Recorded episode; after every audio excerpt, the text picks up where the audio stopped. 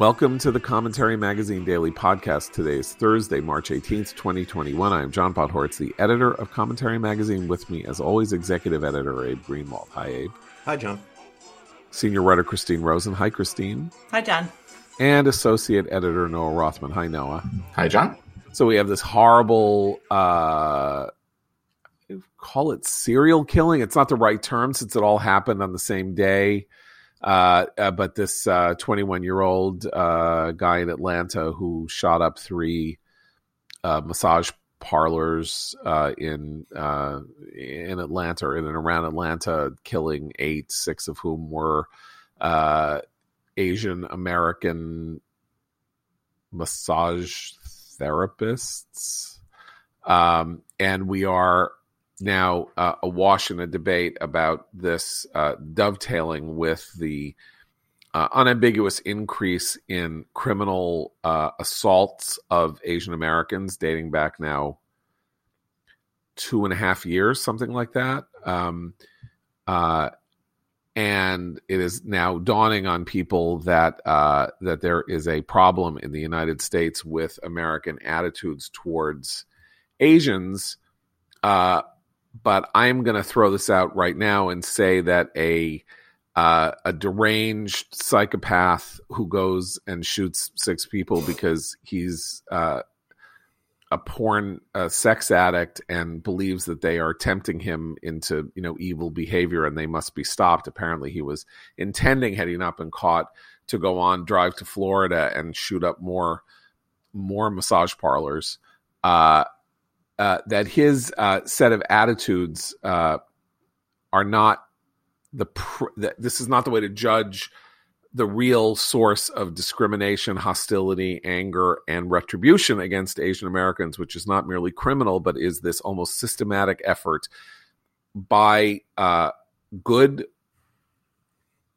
you know, uh, seemingly uh, people, uh, liberals and leftists who believe themselves to be deeply moral and deeply uh, principled in figuring out ways and stratagems to hold Asian Americans back in public schools and at universities. Because if you don't, they're just gonna they're just gonna take all of the good positions in schools and they're to take all the good slots at universities and they are it's not fair they're not fair it's not fair they work too hard or they who knows why mysteriously half the eh, you know entry class at the at the uh, selective high schools uh, public high schools in new york city are made up of asian kids. Um, all we talk about is how there aren't enough black kids but the actual story is that white kids have been displaced by asian kids.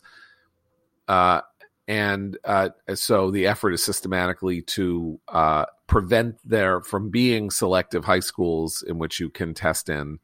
And of course we know about harvard the asian american discrimination there and throughout uh, the ivies and and and at public universities as well. So this is a real actual thing that is going on that people have seen going on for decades and is getting systematic and now we are asked to say that the issue here is white supremacy and misogyny because, uh, you know, a, a, a, psychopath shot up massage parlors.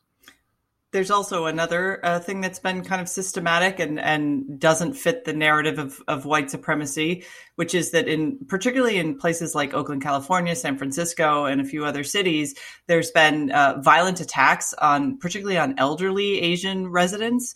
Those have largely been perpetrated by African Americans.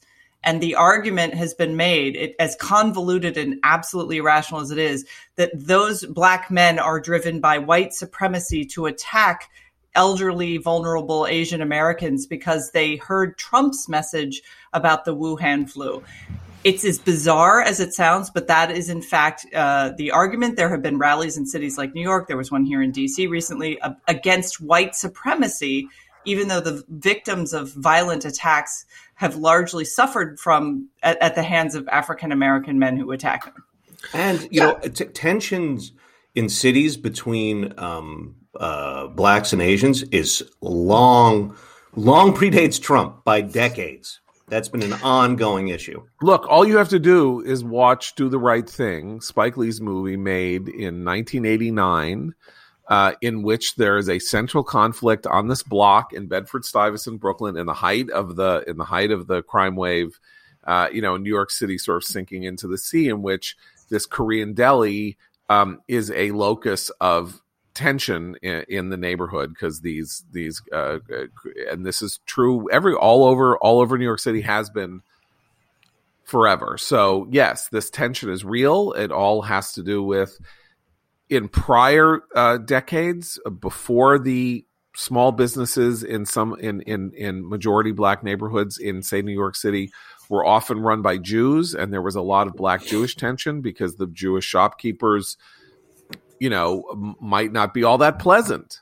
Uh, you know, you you go run a you go run a retail business for 14 hours a day, a candy store or a bodega or something like that where where there's kind of like standard issue pilfering, you know, uh, I I stole gum from a, you know, from a from a candy store as a kid, a nice white Jewish kid, like you know that kind of business that you run where the margins are very slow and very small, and you know the people who run them are lower middle class. They don't make a lot of money. They work these insanely long hours and they're edgy and they're nasty and they're they're tired and they're they're annoyed and irritable and so they don't make the greatest represent representative face for their people in their day-to-day interaction sometimes with their customers and that creates a lot of tension always has. It just doesn't have to be all or nothing. I mean we can also we can say that Donald Trump was not the most cautious with his rhetoric and didn't necessarily give uh, much thought to the prospect that what he was saying might be misinterpreted by people who aren't uh, of especially you know well adjusted. And also, we can say that the effort to label everything and anything white supremacy is simply a heuristic that people use to reconcile their ideological contradictions. So I want to read this excerpt from NBC's Asian American Vertical, um, which uh, in which uh, they quote an expert, Phi Nguyen, who says that these Asian American women who were shot were quote working highly vulnerable and low wage jobs during an ongoing pandemic, which speaks directly to the compounding impacts of misogyny, structural violence, and white supremacy. Um, and it's easier to talk about this issue in terms of pure racial animus, as opposed to the guy's stated motives, according to police, which was that he was uh, sex crazed, a sex crazed maniac who believed these these uh, women represented some sort of a temptation for him, and that allows you to avoid reconciling the um, desire on the part of the left to uh, normalize this sort of thing to bring it out of the shadows, to open it up. Well, we should talk about that because people may not know. People may not know that there is a systematic movement um, among a, a, a, certain coterie of people on the left to say to de uh, demoralize uh, views of of of people who work in the sex trade. Right? There's a it's a it's a it's a big thing and they they it, it's shaming and you don't want to shame people and sex workers have rights too and they shouldn't be treated this way and uh, and it's uh, it's a it's a, a business uh, that uh, women are are uh, find themselves in in part because they don't have other avenues to success. And so you have this wildly contradictory message which is of course that um, uh, sex work is a form of um, uh, properly, I think, a form of brutality and some kind of misogynistic pressure on. I don't know how you would just. I, I'm I'm losing my vocabulary here, but also they need to be respected. They need to get health benefits, and they can have a union and and all this. It's a very weird merger of kind of left wing libertarianism and left wing ideas about sexuality and it's very confused but it's it's it's pretty serious there's a whole branch of law that is dedicated to this there there there's a lot of legalization efforts being made at the state and local levels on these matters. Even as we live in a world that is much more um, aware of the or or we are told we need to be much more aware of the confluence of sex and violence or the way in which people like this guy seem to conflate sex and violence. Well, and there's there's an inherent contradiction on the left about this, and long has been. That's important to that. That's actually will shed some light on on how it's being how this recent uh, tragedy is being discussed in the media in particular, and that's this idea that sex work is empowering. Right? There's a kind of pro-sex uh, feminist left that believes that sex work is empowering and all we really need are better OSHA regulations for it. But it does, and it, there's also a feminist left that believes, like Andrea Dworkin and others have, that pornography, which has normalized violent sexual imagery and and is now readily available, um, has has normalized a kind of behavior that used to really exist only in the shadows. It's now something that can reach ever younger children. Um, it is targeted, it, and uh, the desirability factor is all towards men. There's and these two have been fighting for a long time. These groups of feminists, and I think what's interesting is now the overlay of intersectionality throws another wrench in, the, in these arguments because to say this is about white supremacy doesn't solve that other contradiction about sex work, right? So the, the dangers of sex work fall entirely on, on the women who perform it um, whether or not it's legalized or regulated. And the the idea that this is something that is empowering to women is highly questionable to I think the average American. And to call it white supremacy actually allows a certain part of the progressive left to avoid having that argument at all or dealing with it.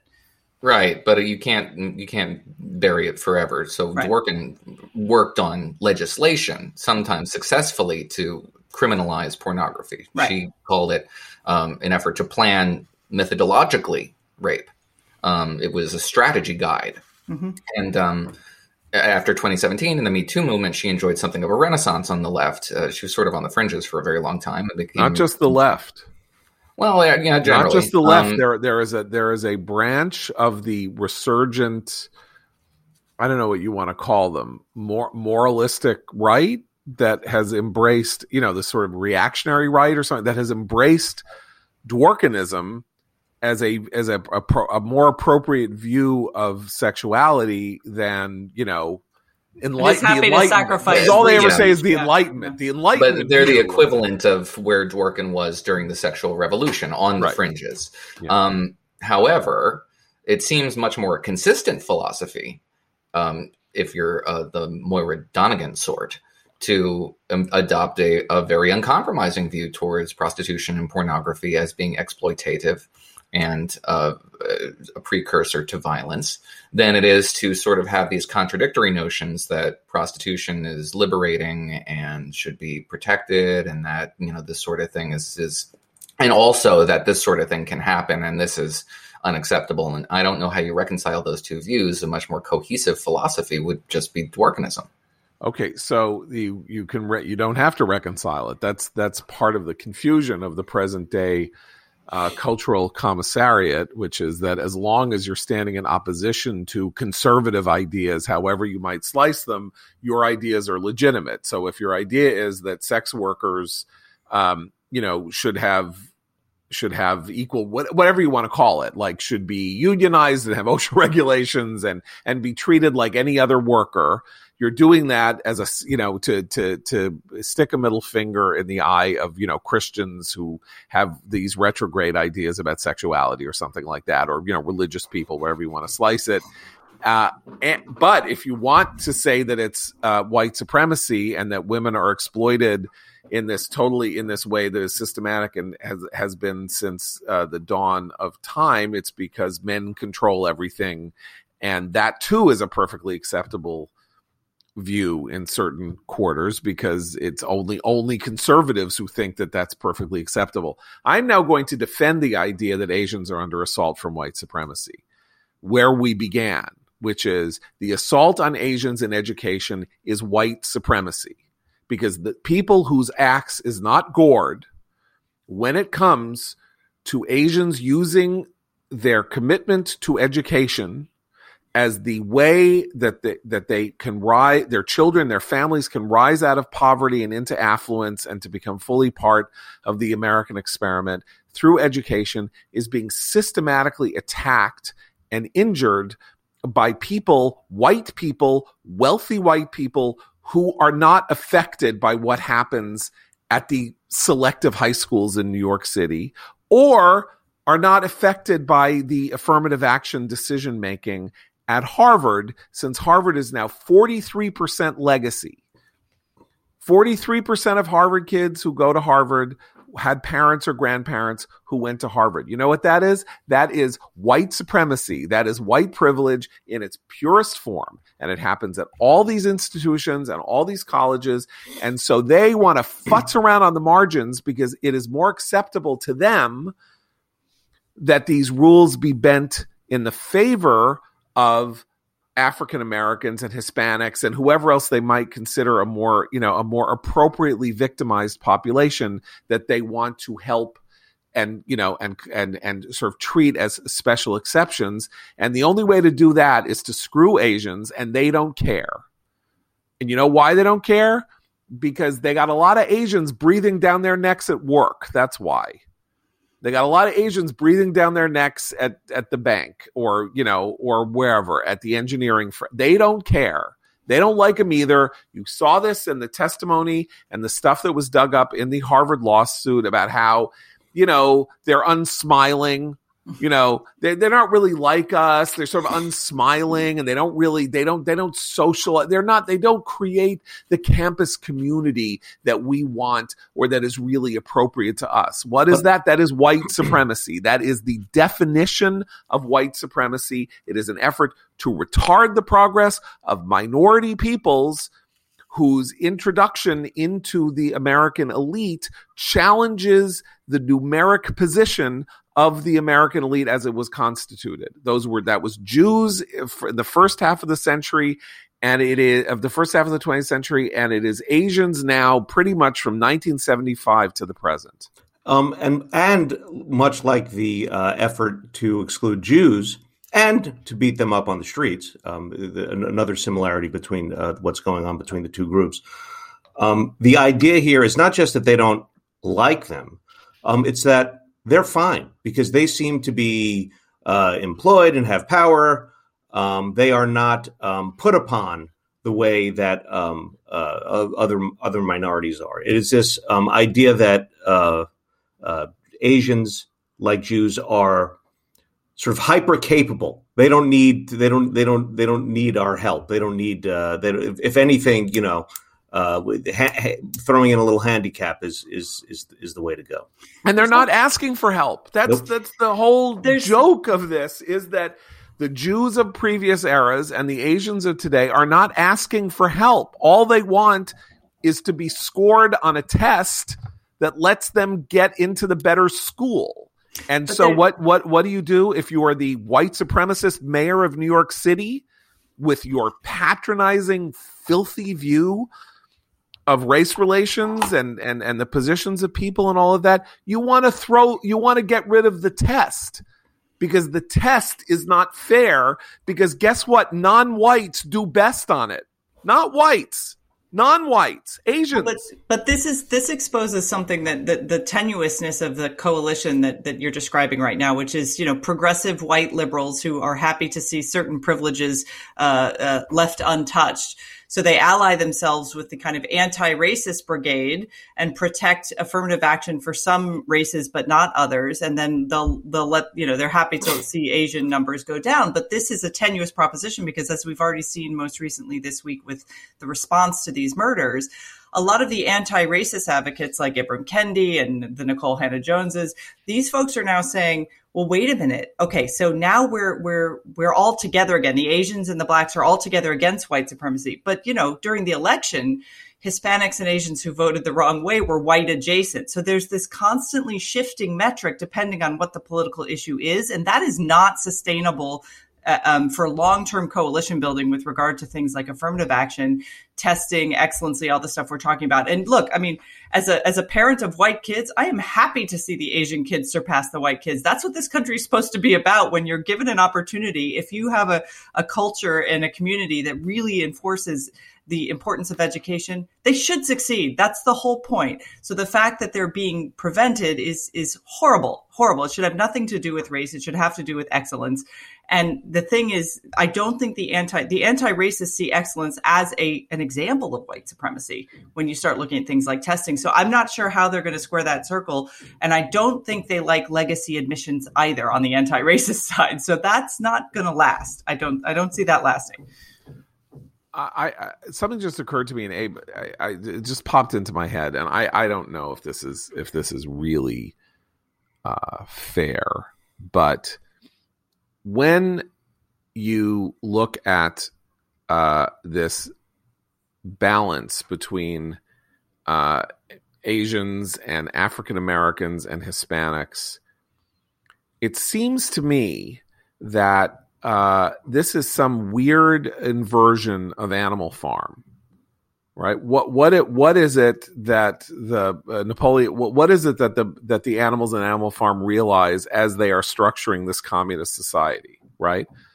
Some animals are more equal than others. That's the key, right? Because everyone's equal, but some are more equal than others. So here we have this question, which is maybe here some people are more victims than you know everyone's a victim except white people but some are more victims than others. And now we're we're in a position where this week at this moment in part also because of this rise in these asian in these attacks street attacks on asians and all of that we are having a moment at which asians are saying right now we are more victimized. And Nikole Hannah-Jones and Ibram Kendi are not going to let that pass that is why they're saying we're all in this together for a while. But they're not going to let this pass. They don't the Asians don't get to be victims like they are. Asians weren't brought over on slave ships. Were they? They came here voluntarily. Or maybe they didn't. I who cares? It doesn't matter. Like don't you're not going to you're not going to take my premier victim status away from me. So that's my you know one minute intellectual theory here.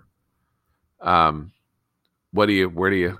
I think it's a good one. There's a, there was also the question, you know, over the summer by by by people um, uh, like uh, Hannah Nicole Jones about uh, are Asians Nikole Hannah-Jones Nikole Hannah-Jones sorry um, uh, actually considered people of color. Is that is that what we mean when we talk about people of color? Um, it is, as you say, it is this week because because they're having a problem. But but you know, uh, under other circumstances, it's like don't don't muzzle in on our on our on our victimhood. Uh, you know, another one minute intellectual theory. Uh, this, by the way, I'm using this term like you guys, uh, people have any idea what it is. There was a book in the 1970s, a huge hit book called The One Minute Manager. It was a, uh, you know, it was a business book, uh, you know, self help business book and my friend Tod Lindberg and I came up with this with this idea for a parody of it called the One Minute Intellectual. And The idea was like come up with some insane grand theory that you know basically if you think about it for more than a minute it collapses and crumbles in your hands. It's like too big, but uh, but kind of it's fun the minute that you come up with it, and then maybe you can like direct divert a conversation so that you become the king of the conversation. So this is that's the one. So here's my one minute intellectual theory about this also, which is so what is it that Asians, what is it that we know about Asians in schooling, right? Which is that they work their asses off and they, they insist that their kids work their asses off.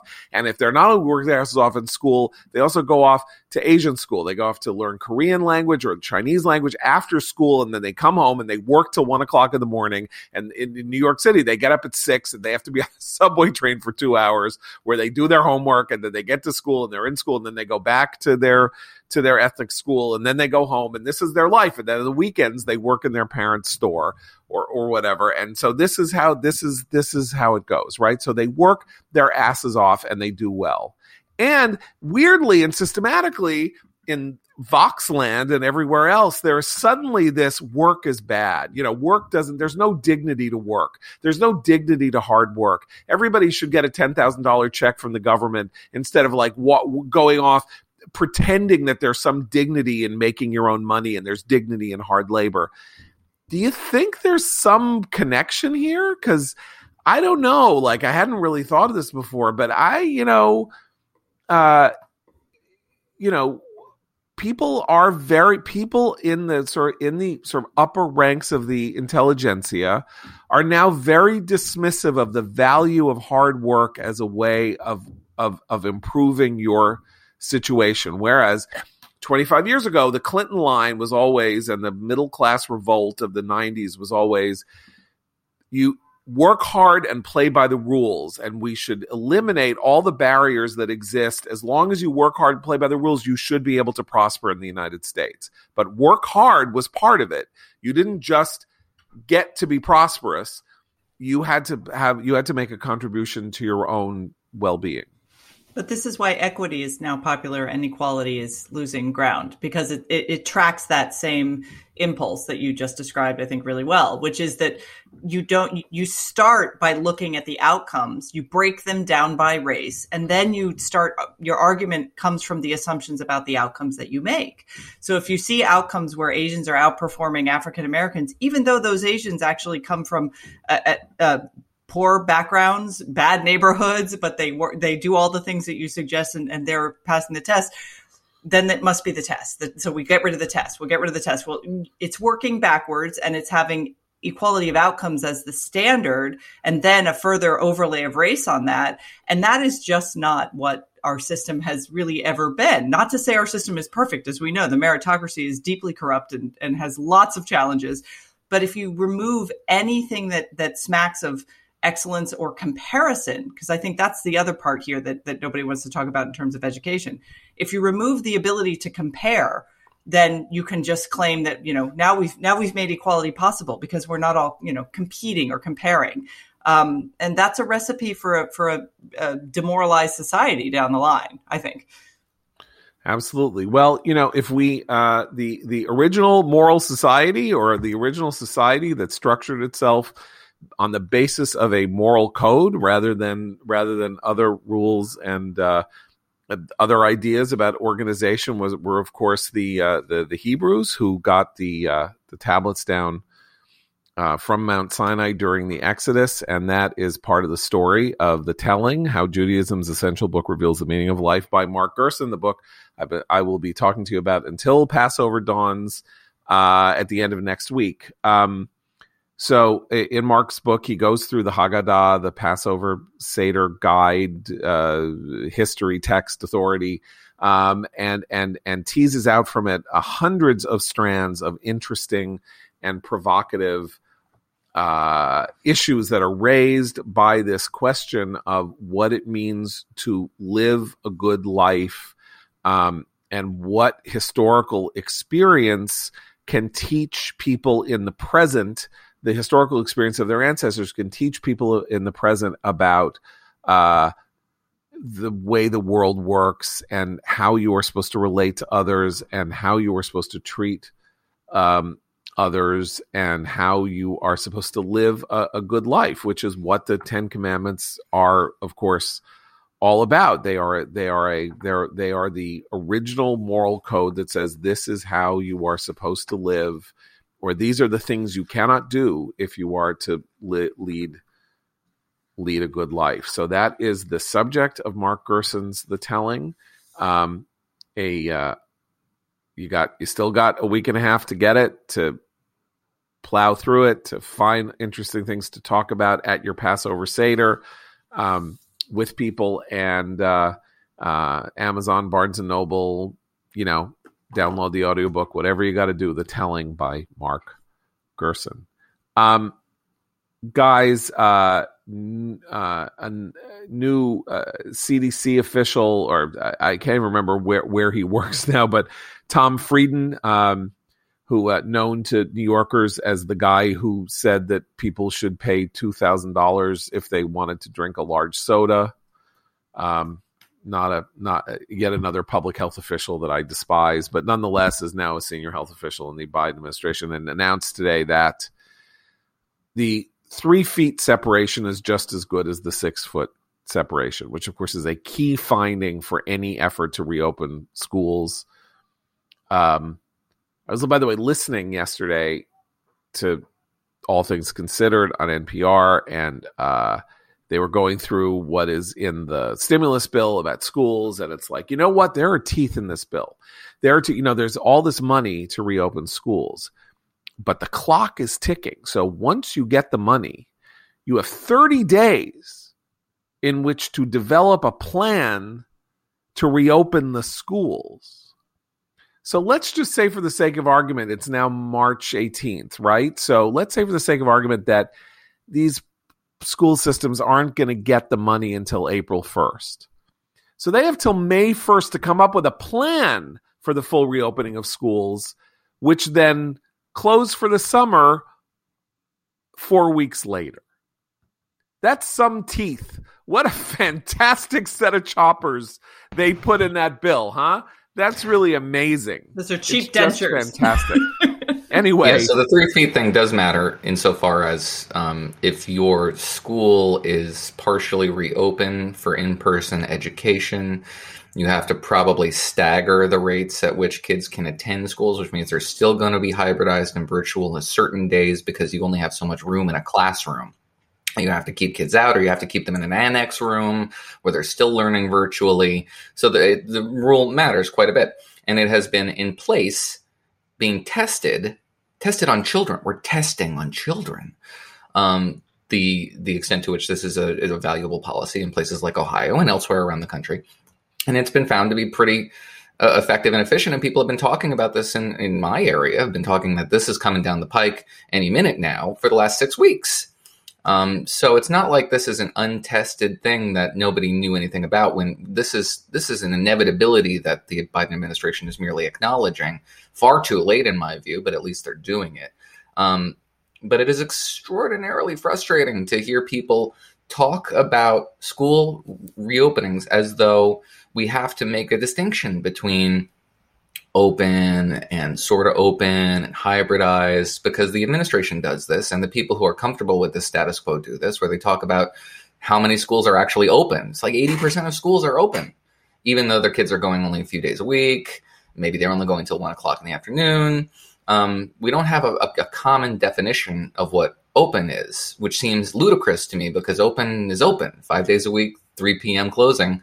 That used to be it. A year ago that was the definition and now we have no universal definition. Yeah, the only Noah's. Re- this is a really important point that I was bringing up because certainly here in DC, schools are called open if you can send your kid one day a week to do his or her virtual learning in a classroom that's overseen by a hired proctor. You don't ever see a teacher in that classroom, but it is technically open because you can walk inside and do your virtual learning there. Which look, I'm not I don't want to downplay that for families where the parents have to work outside the home, they don't have the option of working in home. This is hugely valuable that they even opened up the physical space a, a little bit of time for parents to send kids there safely that's fine. But the only thing you need to know about this change of rule is that the one consistent opponent of changing this rule has been the American Te- uh, American Federation of Teachers, the teachers union. Randi Weingarten has been all over the six foot rule. She's been, you know, kind of trying to stoke fear and anxiety about changing the rule. She's been all over the news media, which has been lobbing softball questions about, oh, are you concerned? What do you think about this? The New York Times has done this. National Public Radio has done this with her.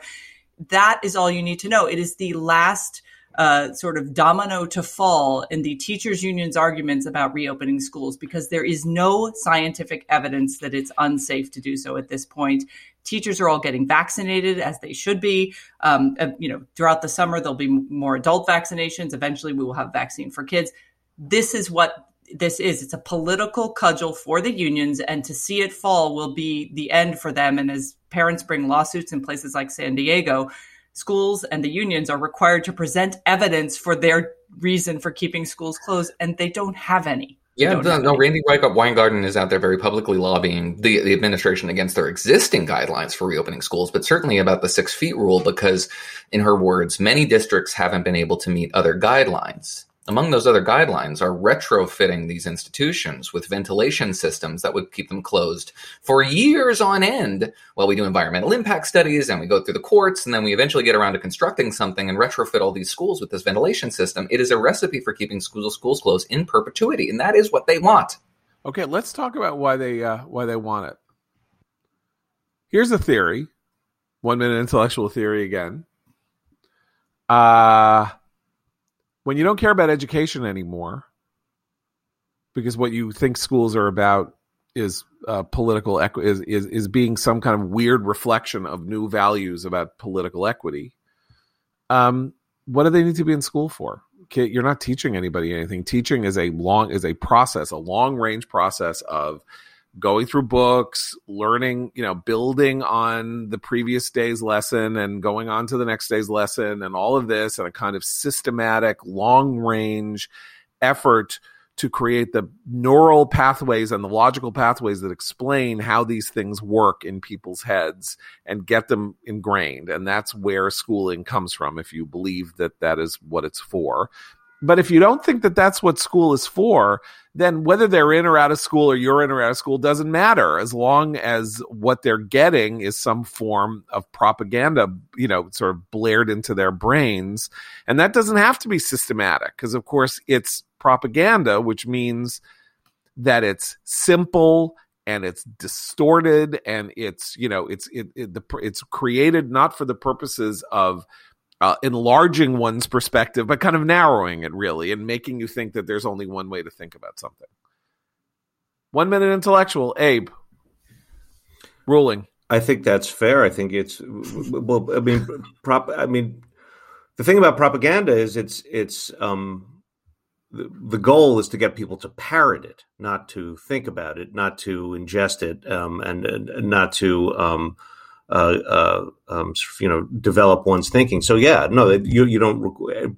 propaganda does not require uh, education. In fact, in some ways, it, it, the, the, the two are are at odds. The the joke here, of course, though, is that um, for so long, what people what you'd hear from um, many people on the left who would talk about the injustices of our society and how to right them was education. Educate we've got to educate if the the the the inequalities in education if we could just educate if we could just educate these kids eh, that would be that would resolve everything right? That's that's done that it is now the exact opposite right? But i want to play Tod Lindberg here and suggest uh, the counter counter narrative which is that this is ongoing in private schools too perhaps more aggressively. The indoctrination particularly in the anti-racism uh, creed uh, is ongoing very aggressively in private schools, which are open because you pay for them. Oh, it is. So it is the simplest and explanation I send my kids that these pri- right. So isn't the simplest explanation that these public servants, as they were, um, just want to draw a paycheck? The the erosion of trust and the erosion of goodwill between parents and their children's teachers is going to be one of the long term effects of this pandemic, I think. And I say this with a lot of respect for individual teachers my kids have had and that I know other people's kids have had. There are a lot of great teachers out there. The fact that I think a lot of them now need to think about the job they do and the profession they're in and the education departments from which they graduate as institutions that are actively hostile to what they claim to be, which is educating children is their priority. And the unions in particular have shown their hand in an incredibly egregious way that there, I hope, will be long term repercussions for. Maybe there won't be, but there should be. I do think, though, that that um, it is the unions here. I mean, there's no other explanation for it. There's plenty of data now in about how the the, the areas that have the strongest, most powerful teachers unions are the ones that have stayed closed the longest. Longest. We know this. Like and and the fact that Randi Weingarten is panicking and demanding meetings with the CDC to discuss recommendations shows us that that's the case. She's worried now because that is it for them. They have there's nothing else they can do now. Um, you know, I have a this. I I wonder what the ramifications of all this are on who will be going into teaching from here on out. Right? Um, are you going into it to with hopes of staying home? Are you going into it now to to um, to to get to get in on the propaganda, um, or are you just staying away from it because uh, it's this conflicted, kind of hated, uh, sort of uh, d- despised field now in the country? I think we can be charitable. I think we can be charitable on that and, and, suggest that most people go into this profession because it's a calling and because they genuinely. I'm saying going forward. They're trying to do. I'm saying go. For, I, yeah, I agree with you. Yeah, yeah, yeah and, and I mean, like uh, we've seen, for example, my own personal experience is that the teaching staff at my kids' public school, uh, they're my, my uh, first grader, uh, got a lot younger over the last year. Um, there was uh, her average age, I would suggest, probably of the, of the, teachers in that school was in the 40s, mid 40s, and now it's in the 20s. Um, and that comports with the idea that this is, uh, first of all, an early career stage, but also that you really want to do this in, or, in order to have an impact on, on kids and not because you're trying to propagandize them or just draw a paycheck and stay home. Uh, this is really a union issue it's not a teacher's issue. Well, and it's a, it's also a structural issue for public education, in that a lot of the people who do just sit there and draw checks and are happy to Zoom every single workday for the rest of their lives are administrators, right? They're they're in the main office. They draw right. salaries of hundreds of thousands of dollars that are paid for by taxpayers, and they don't ever set foot in a classroom. They just analyze what everyone else right. is doing. And a clever political strategy would be to exacerbate those cleavages to create tension between the workforce and the representatives and unions because there is tension and uh, people who are suspicious and hostile towards these organizations would be better served not attacking the people who are underserved by their unions but telling them they are underserved by their unions. You know there are two 60 years ago i think 60 years ago this year uh, Bel Kaufman published one of the great satirical novels. Uh, it doesn't really read as a satirical, but it is called Up the Down Staircase about the first year, uh, uh, a young teacher who comes to teach in a school in East Harlem. Um, uh, in 1961, and uh, the book is told entirely through, except for the letters that this young teacher, who was clearly some version of Bel Kaufman, the writer, uh, it's told through memos and uh, interoffice memos uh, at, at at the school, uh, and then she writes letters to a friend of hers explaining what's going on during the year. Um, it's a fantastic book. You can download it and read it on your Kindle. I did a couple of years ago. It's a it's a it's a small masterpiece of a book. She was actually Sholem Aleichem's granddaughter, which is an interesting little detail. She died a couple of years ago at like the age of 102. And what this book is about is about how you have a young idealistic teacher who is being driven slowly insane by the by modern bureaucracy, uh, by the imposition of a of a school system that is now being destroyed by modern bureaucratic rules and the latest in fashionable rules and principles about how to run things that are there to make it impossible for somebody like her who is committed to being an educator to educate normally because she has to file this form and she has to do this and she has to do that. That's that's 60 years ago.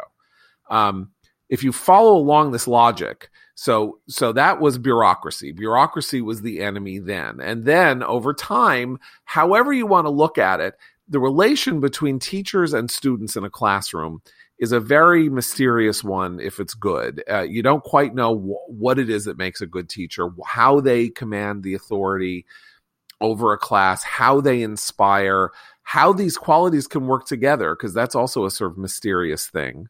Because you can imagine somebody who can impose authority but can't inspire, or the other way around.